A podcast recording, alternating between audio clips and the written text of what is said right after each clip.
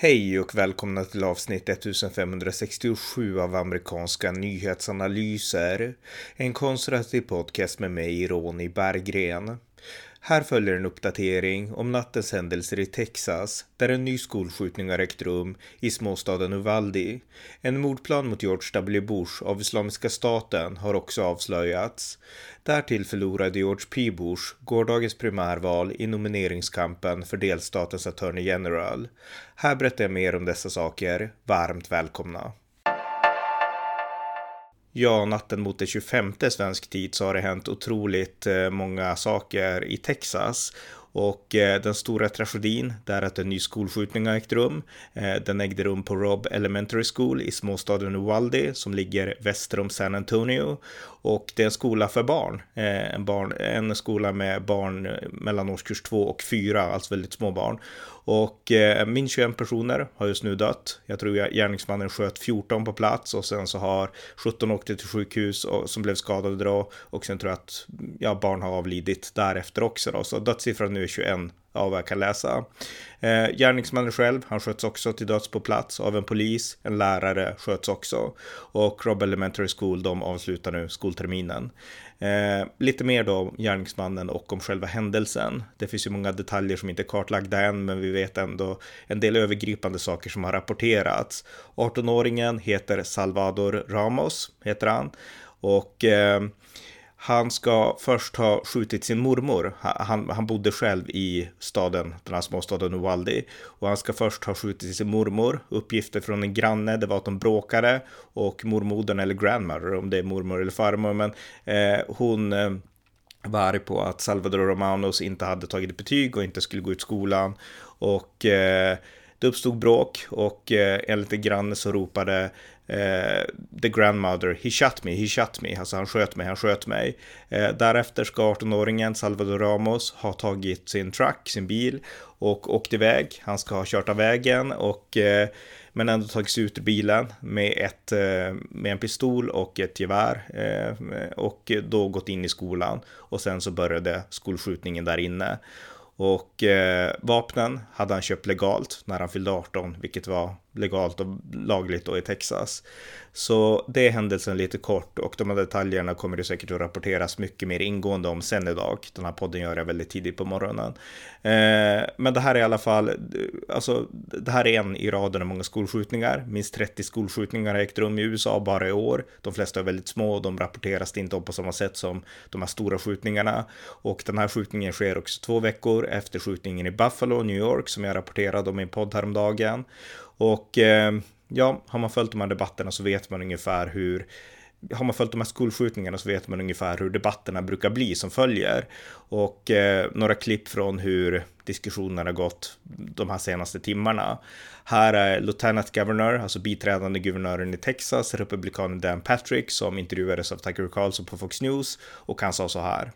What they would feel if it happened to them. This is something that goes to the core of our soul, all of us. And, and, and I hope the president tries to unify and not divide us on this because och eh, en stund senare så höll president Joe Biden ett tal där han sa så här. To lose a child is like having a piece of your soul ripped away. There's a hollowness in your chest. You feel like you're being sucked into it and never going to be able to get out. Suffocating. It's never quite the same. As a nation, we have to ask when, in God's name, are we going to stand up to the gun lobby?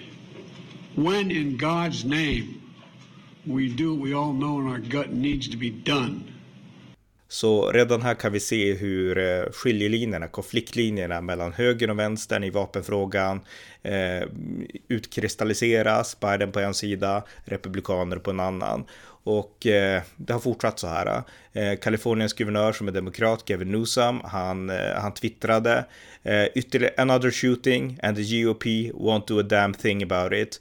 Eh, who the hell are we if we cannot keep our kids safe? This is preventable. Uh, preventable. Our inaction is a choice så twittrade Gavin Newsom, eh, kongressman Ruben Gallego, eh, demokrat från Arizona, han twittrade “Fuck your prayers”. Eh, they haven't worked for the last 20 mass shootings. Eh, så att nu måste vi stoppa, alltså fuck your prayers. Eh, de har inte fungerat och nu måste vi instifta lagar som kan stoppa de här morden, twittrade den demokratiska kongressmannen. Republikanerna, de har såklart gett andra svar. Ted Cruz, han sa så här. We've also seen what follows afterwards, which is that when, when there's a crime of this kind, it almost immediately gets politicized, and, and there's some that call for using it to go after the Second Amendment rights of law abiding citizens. That we have seen in the past that is not effective in stopping these sorts of crimes. What is effective is targeting felons and fugitives and those with serious mental illness prosecuting them when they try to illegally buy guns, putting them in, behind bars, protecting the citizens. We, we will find out in the coming days what the circumstances are of this mass murderer.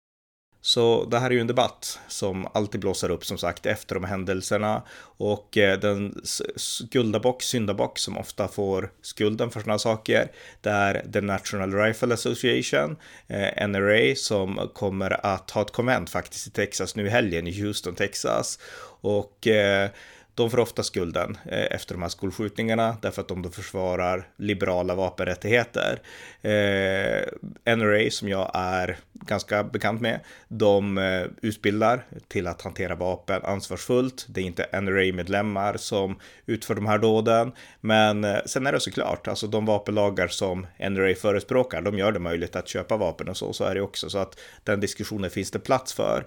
Eh, men då får i alla fall alltid skulden när sånt här saker händer och i Sverige är det viktigt att betona att det här är inte NRAs fel, utan de står för rätten att bära vapen i ett land där konstitutionen garanterar den rätten, the second amendment, och i ett land där väldigt många amerikaner vill bära vapen. Och skulle vi ta bort storstäderna så skulle många amerikaner vilja bära vapen. Så att, eh, eller ha rätten att göra det åtminstone. Så att eh, USA är ett land med en, med en stor vapenkultur och hur man ska hantera den här frågan Eh, den är fortfarande i mångt och mycket obesvarad eh, och jag ska återkomma till det lite om en stund. Men det är så här att det kommer ändå bli politik av det här, i synnerhet lokal politik i Texas nu. Texas är ju en av de mest vapenvänliga delstaterna i USA och eh, guvernör Greg Abbott, han är en tydligt vapenvänlig guvernör och han har instiftat många vapenliberala, frihetliga vapenlagar då, som rätten att bära eh, alltså vapen dolt och, och liknande saker.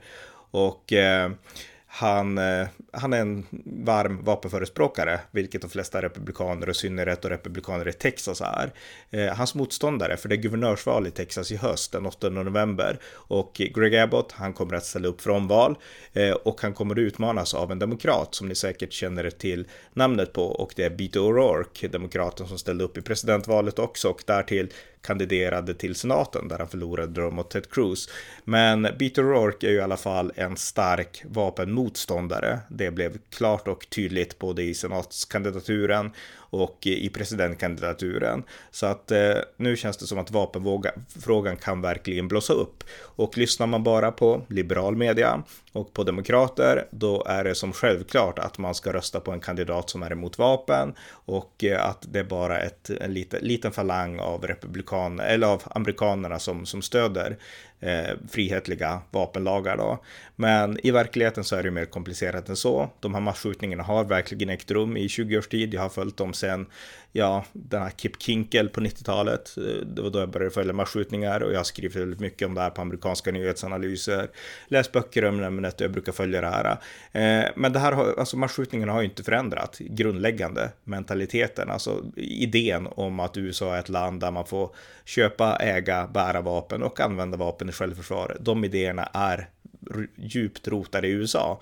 Och eh, precis som abortfrågan så skiljer det sig såklart mellan delstater. Konservativa delstater är helt för de här frihetliga lagarna, liberala delstater är det inte. Men vi kan se att de här skjutningarna äger också rum i liberala delstater som New York. Alltså det finns ju delstater som har väldigt strikta vapenlagar och eh, även i Kalifornien och sådär. Och eh, skjutningarna äger rum där också. Det här i Buffalo nyligen, det var i New York. Så att det blir oftast en liten metadebatt men nu ska vi stoppa vapen vapen och göra det väldigt svårt. Eh, vapen finns finns i USA och en avbeväpning av hela befolkningen är inte realistisk. Ett totalförbud mot vapen och kunna köpa vapen är inte heller realistiskt. Att kunna få tag i vapen i USA för den som vill, det kommer att, eh, det är svårt att förhindra det. Det kommer att gå även om man skulle införa strikta vapenlagar. Eh, så att eh, ja, sannolikt så måste man diskutera andra saker. Men det här kommer bli en valfråga i Texas utan tvekan. Och eh, jag tror faktiskt inte att, eh, visserligen tror jag att Peter Rourke kan få ett temporärt uppsving på grund av den här frågan och vapenmotståndare kommer helt klart att stödja honom. Men eh, jag tror att frågan kommer att ebba ut inför valet eh, faktiskt. Därför att eh, de här frågorna, eh, de här händelserna, det händer regelbundet och liksom den politiska diskussionen, man diskuterar där och då och sen går man alltid vidare. Efter den här uh, skjutningen i i, i Newton 2012 så då kom ju NRA upp med en plan och då ville man beväpna lärare som first responders det var Arkansas nuvarande guvernör Asa Hutchins, Hutchinson som, som ledde arbetet med att få fram den planen. Jag vet inte hur pass realiserat det blev, men det var en plan man ville ha nationellt. Men jag tror att den rann ut i sanden också. Och man har verkligen inte kommit fram till, till så mycket för att förhindra de här sakerna, därför att det är så svårt. Eh, Ted Cruz han sa ju också att eh, vi måste se till att ha koll på de mentalt sjuka, vi måste se till att ha koll på fångar, fängelskunder och liknande. Och visst, men många av de här sådan, skolskjutningen i synnerhet, utförts ofta av människor som inte finns på radarn. Alltså man kan ju inte liksom kartlägga varenda person och ofta är, så är de här ungdomarna, han i Buffalo till exempel, eller det fanns vissa tecken men eh, han var inte liksom, ja, det var inte jättetydligt att det här skulle ske. Så att det är inte alltid det finns de här eh, tydliga spåren, det är oftast väldigt unga gärningsmän och eh, ja, jag tror att det är svårt att helt kom, få bukt med det här. Eh, så att de bästa sätten och de bästa metoderna det är ändå att bygga upp en säkerhetsapparatur kring skolor. Och det skulle kosta pengar såklart, men det är en väg framåt, men jag tror ingen har de här fullkomliga svaren på den här frågan.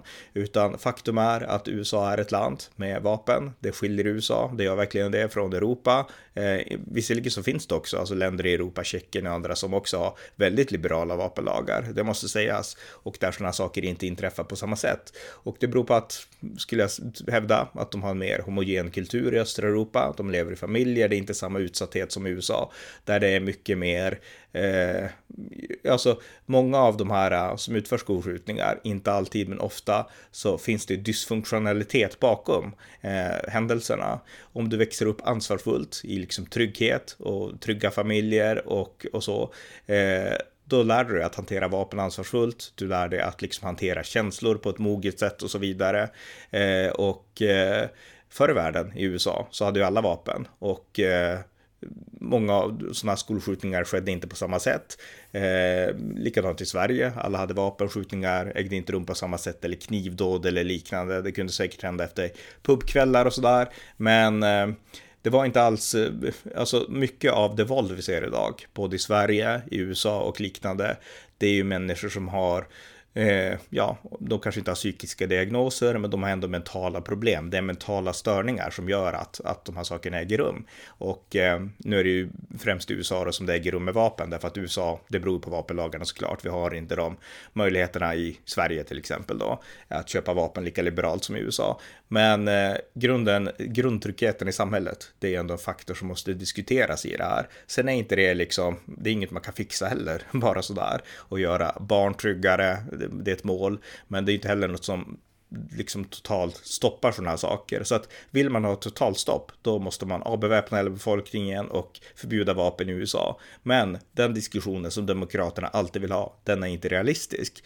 Amerikanerna vill inte ha det så. Eh, konstitutionen ger rätt att bära vapen och så har högsta domstolen tolkat det nästan alltid i princip. Och ingenting tyder på att den nuvarande konservativa högsta domstolen kommer att tolka det på något annat sätt. Så att vapen kommer inte försvinna i USA. Så att när Demokraterna försöker driva på det här, nu måste vi stoppa köpa vapen. Det är verkligen bara politisera, för det kommer inte att ske. Det har aldrig sett de här 20 åren och eh, teoretiskt så kan det såklart ske i framtiden. Men vill man göra så mycket som möjligt här och nu, då är det andra saker man måste diskutera. Eh, efter den här skjutningen på den här Batman-filmen, då var det väldigt mycket fokus på mentalvård. Hur ska vi liksom göra för att elever ska må bättre eller barn och ungdomar och sådär. Så att man måste fokusera på sådana bitar och eh, sen kan man säkert liksom överväga och fundera på vissa vapenlagar. Hur ska man kunna bevara friheten, rätten att bära vapen, samtidigt som man inte liksom låter vapen hamna i ungdomars händer? Ska man kunna höja åldern för vapenägande på något sätt och kanske liksom höja ribban lite grann. För många av de här, speciellt på skolskjutningarna, de är ju rätt unga. De är ju inte 40-årsåldern utan de är där kring, kring tonåren, tidig 20-årsålder. Så att eh, det är en fråga som man kan diskutera och eh, jag har såklart inte alla svar, utan det enda jag med de här spekulationerna vill få fram det är att eh, debatten är svårare, den är mer komplicerad än det här enkla, vi måste stoppa vapen. För det är oftast det narrativet som pumpas ut efter sådana händelser i svensk media och det är svensk media som jag kommenterar då här i amerikanska nyhetsanalyser. Så att eh, det är en komplicerad fråga och det självklara svaret är inte vapenförbud. Eh, vill jag hävda då. Så att det var lite av det som hände i Texas, en tragisk skolskjutning och eh, svar mer i detalj. Vem gärningsmannen var, varför han gjorde det han gjorde, det får vi återkomma med. Men eh, debatten måste verkligen nyanseras. Eh, det här är inte en enkel fråga, för då hade svaren redan funnits. Eh, nästa händelse, jag vill gå in på lite kort bara, det är att George W. Bush, USAs tidigare republikanske president som också bor i Texas, eh, en mordplan mot honom har avslöjats. En man från Irak som åkte in till USA och som rekogniserade i Dallas och filmade George W. Bush hem. Han planerade, eh, han eh, var ansluten till Islamiska staten och han planerade att mörda George W. Bush. Och han planerade även att flyga in ett team av medarbetare från olika länder jag såg ett nyhetsinslag där han hade en kollega från Danmark faktiskt, så vi ska se om det här uppmärksammas mer här i, i Norden. Men eh, de här planerna avslöjades, han är arresterad och George W. Bush har aldrig varit i någon reell fara. Eh, nästa nyhet som också har med Bush-familjen att göra, det är att George P. Bush, den här unge mannen som kandiderade till Attorney General mot det sittande Attorney General Ken Paxton, han förlorade primärvalet i natt och eh, det innebär att Bush-dynastin, om man säger så, deras eh, senaste namn och nu mest aktuella namn, han är för närvarande ute ur leken. Ken Paxton, han hade stöd av Donald Trump och han vann mot George P. Bush. Så just nu så finns det ingen aktiv Bush-politiker i USA. Eh, så att ja, det var de nyheterna. Men det stora fokuset här är ju såklart då skolskjutningen i Texas. Och eh, jag kan säkert återkomma med en djupare podd om vapendebatten. Vi får se hur det utvecklas och eh, vad som händer här. Eh, men eh, i Texas guvernörsval så kommer vapen såklart att bli en fråga med de här två kandidaterna som verkligen står på olika sidor. Greg Abbott, guvernören och eh, Beto O'Rourke, demokraten. Ni har lyssnat till amerikanska nyhetsanalyser, där skulle vilja mana er som lyssnar att visa solidaritet med Ukraina genom att skänka en slant till valfri organisation som bistår det ukrainska folket. Genom många bäckar små kan stor skillnad göras. Det var allt för idag. Tack för att ni har lyssnat.